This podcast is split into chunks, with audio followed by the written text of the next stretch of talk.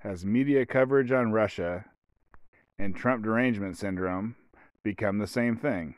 Coming up on the Anti Woke Podcast. I didn't make it totally clear, but the United States has been sanctioning Russia for a long time, and Biden administration has been saying if they attack Ukraine, we're going to really sanction them. Let's talk about Russia a little bit. There's that Russia Ukraine thing going on where Russia has 100 somewhere in the 100 to 200,000 troop amount of uh, soldiers on the border of Russia and Ukraine. Now, they're in Russia, right? I mean, the troops are within Russia. And I think maybe they got some people in Belarus. Like they're encircling Ukraine. They're they got Russia on one side, Belarus on I'm not sure. Maybe they're on the top, and then Crimea, the part that Russia took over and I don't know what five ten years ago, on the bottom. And I'm not that up in arms about it. I'm not going crazy. I'm not a girl gone wild. Although I do miss those commercials on late night TV. And I think the most important part about it, I mean, you know, what is important about Russia, Ukraine, United States, blah, blah, blah. Well, the important parts are whatever it does to affect my life. Like Ethiopia and Sudan have people getting their limbs hacked off as we speak. So, you know, and no one gives a crap about that. So, you know, if a Ukrainian person gets killed by a Russian person, I mean, do I care? I think there's you know, it's the media. Is it me? Is it just me, or is it the media? But uh, you know, it's like missing white women syndrome when you know every week ten black ladies disappear and are never heard from again, and then some young smoking hot white woman goes missing, and all of America is reading you know ten articles a day about it. I mean, I don't know. I I get sucked up into it too. You know, the hotter they are, the more I am interested in whatever horrible thing happened. So I'm sure it applies, right? This is this is within Europe, I guess. You know, like is Russia in Europe or is Russia in Asia? But really, I mean, Europe is not a well, whatever. Europe is just a part of Asia. It's all Asia. It's all one continent. But I guess if people are killing each other or maybe killing each other uh, in Europe, people care. People give a damn compared to like Africa and other places. I mean, mostly Africa. Well, in the Middle East. There's like two places in the world where people kill each other like crazy, and uh, still to this day, and that's Africa and the Middle East. And you know, sometimes it's America going into a country in the Middle East and killing people like crazy. But anyways, still same part of the world. So beyond the fact that it's kind of interesting when white people kill each other because it just seems like it, it's rare. It's more rare. It's more rare when white people go out and have a war and kill each other. The thing that is really affecting my life about this stuff is that it's like the number one news story. Like I don't want to hear more about it. I mean, they could they could just you know you could give me fi- a five minute update once a week, and that'd be all I need. Like you know, did the war start yet? And they'd be like, no. And I'd be like, okay. In fact, I don't need five minutes. That's all I need. All I need is until until some sort of war actually starts. All I need is just uh, did the war start? You know, breaking news. Did the war start? Answer no, and then we can talk about other stuff.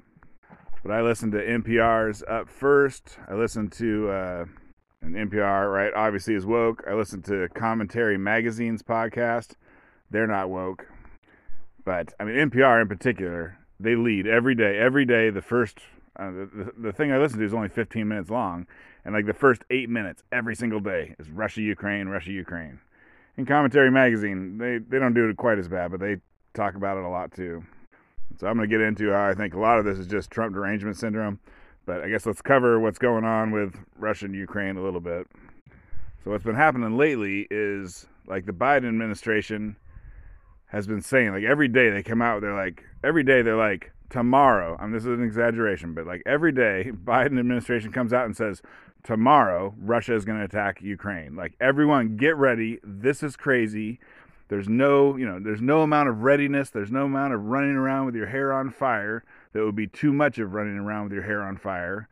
Get ready. This is crazy. It's happening tomorrow. And then it doesn't happen tomorrow. You know, you know, basically, it doesn't happen tomorrow until it does, if it ever does. And so that's how NPR covers it. Not so much commentary magazine, but NPR is like, whatever. They just, you know, they're uh, they put out propaganda from the Biden administration just exactly the way that the Biden administration wants it put out. Want it, propaganda comes from word propagate. They want they want this information propagated out to the people, and NPR does that. And so there's a theory on this. There's a theory that like the they're lying. The Biden administration is lying when they say Russia's attacking tomorrow. But it's a noble lie because you know, maybe maybe like like let's say Russia was going to attack tomorrow. Well, if you say they're going to attack the day before that, then they're like, "Oh hell, we don't want to attack when someone said we were going to attack." You know, they're like they're looking for a way, they're looking for a time to attack when someone didn't say they were going to attack. And so that gives you this funky thing where just you're like, "Okay, they won't attack if we say they're going to attack." So every day they say they're going to attack and then, you know, obviously this cannot last. It can't be like 100 years from now. America is still saying Russia's going to attack tomorrow. And Russia's like, damn it, we would have attacked. But you said that. And basically, that's my best understanding of what's going on. Um, well, okay, I, I should say that. So there's like part of, like part of Ukraine has Russians living in it. One of those parts was Crimea, Crimea, a little place called Crimea.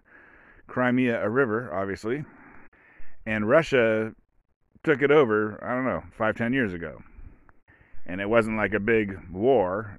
You know, it'd be like uh, people call people call Ukraine like the Mexico of Russia, and so I guess Crimea would be like, like say Texas was still part of Mexico somehow, and then America like took over Texas.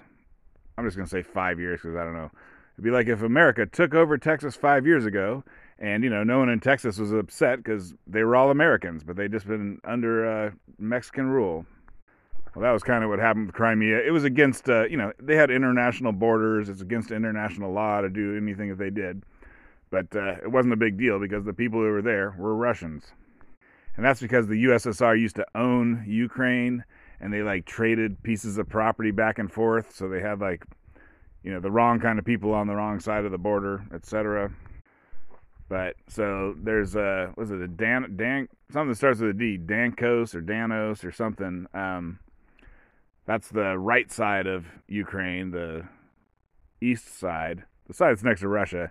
Anyways, that has a bunch of Russians in it too. This part's not like purely Russian people, but it has a lot of Russians, and they've got like uh, Russian-backed, you know, freedom fighters or terrorists. You know, one person's freedom fighter is another person's terrorist. Um, and so that that they had like a little low level war on that part of Ukraine going this whole time. And the people who are there, I think they speak Russian, or most of them. Most of them speak Russian. It's a little more mixed. Anyways, we'll just see what happens with that. But Russia could kind of take over that part pretty easily. But if they keep going, then they get to the parts where it's all people who speak Ukrainian and do not like Russia. All right. See, I'm already breaking my rule. The rule is, what do you want to know about it? You just say, have they attacked yet? The answer, if the answer is no, then that's the end of the story. But you know, I've already, I've already spoken too long.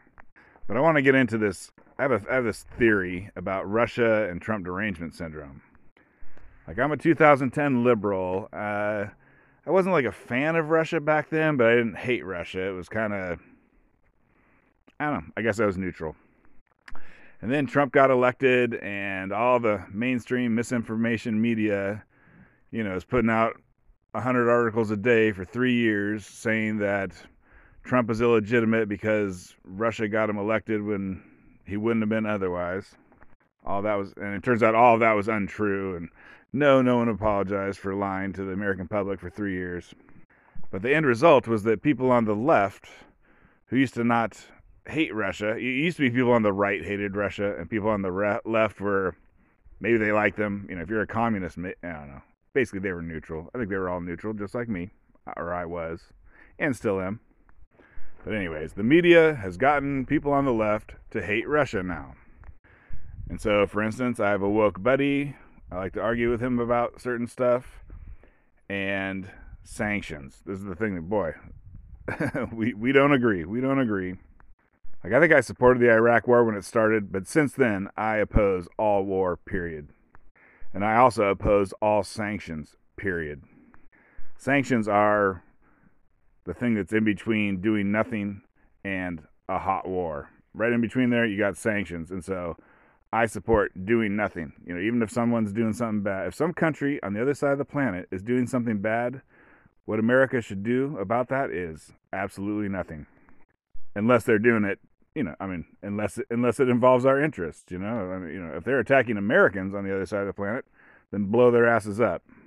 But if they're attacking each other on the other side of the planet, then have at it. But so my buddy, you know, like he and I, we had the exact same opinions on stuff. I think back in 2010, we never talked about sanctions. I wish we would have like written down all our positions on things, and so that I could throw that stuff in his face. Because I feel like in 2010, he and I would agree that you know we shouldn't go around sanctioning other countries. But because he has Trump derangement syndrome, he thinks sanctioning Russia it sounds good to him. Sounds good to you know. It, it's like sanctioning Trump. I guess there's my theory. People think that sanctioning Russia is good. What there really is is their brain is doing a little flip flap floopy, and what it, and then what and what their brain hears is sanction Trump, and they're like, yeah, do it. A lot of times I'll say, I shouldn't have to say it, but I'm to say it anyways. I'm not a Trump supporter.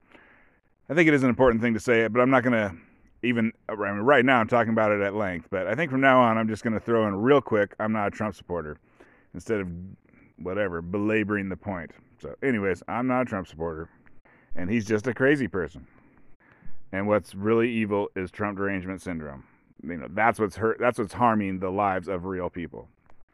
So my buddy was like, "Yeah, sanction those Russians. I mean, you know, sanction those Trumper Trump supporters. I mean Russians." And I'm like, don't ever sanction anything ever again. That's the new rule. That's the moral high ground. The moral high ground, in my opinion, is don't sanction anyone ever again.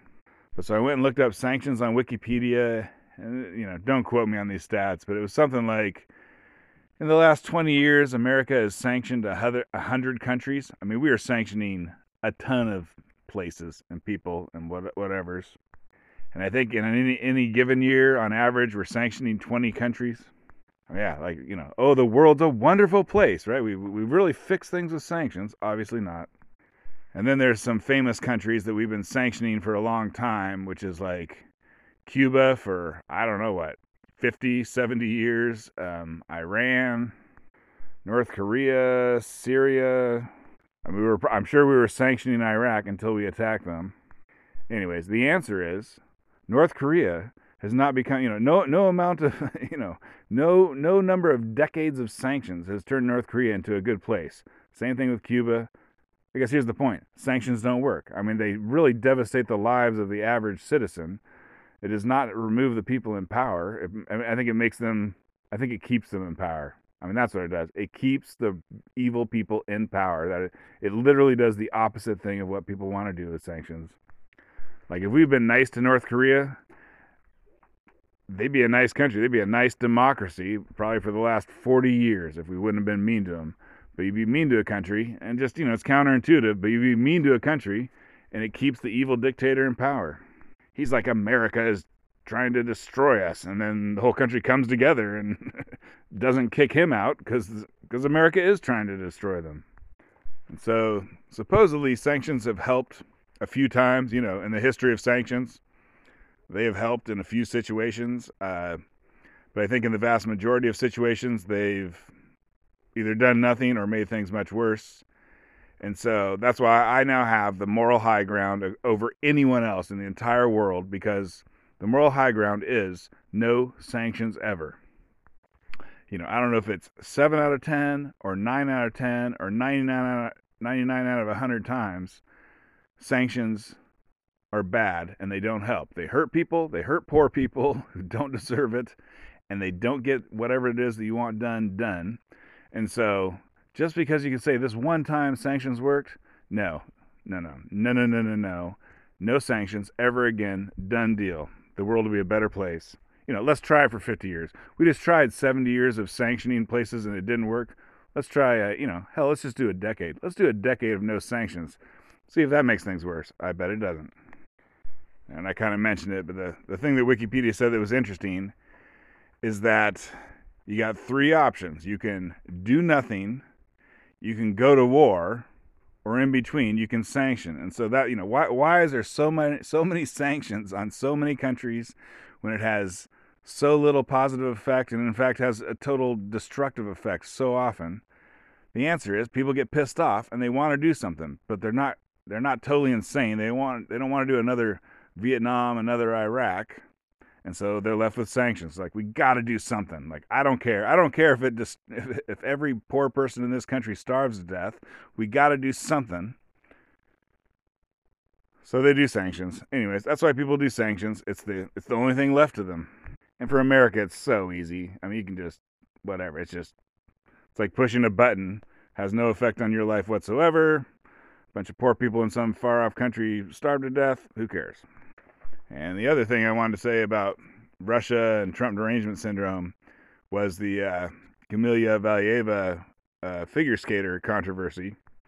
I can't prove it, but I feel like some of the media attack on her and Russia.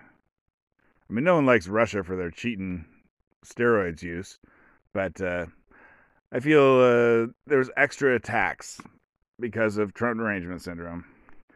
So I guess, you know, I don't know how to prove it, but just going forward, dear listener, uh, when you see Russia do something, you know, I mean, if they attack Ukraine, fine, that's one thing. But if you see Russia not attack Ukraine or whatever, if you see Russia do something that isn't that crazy terrible, watch what the media says about them and then compare that to what the media says about other countries. Like, you know, some other country attacks some other country or kills their citizens or whatever. Does the media go crazy? And then Russia does some attacking and some killing. Does the media go crazy? And I think it's just a proxy for Trump derangement syndrome. I could be wrong. I mean, I never am. I mean, I could be. It's always possible that at some point in the future I'll be wrong. Like, I thought I was wrong once in 1984, but it turned out I was right. Twitter handle at Anti Woke Podcast, and thanks for listening.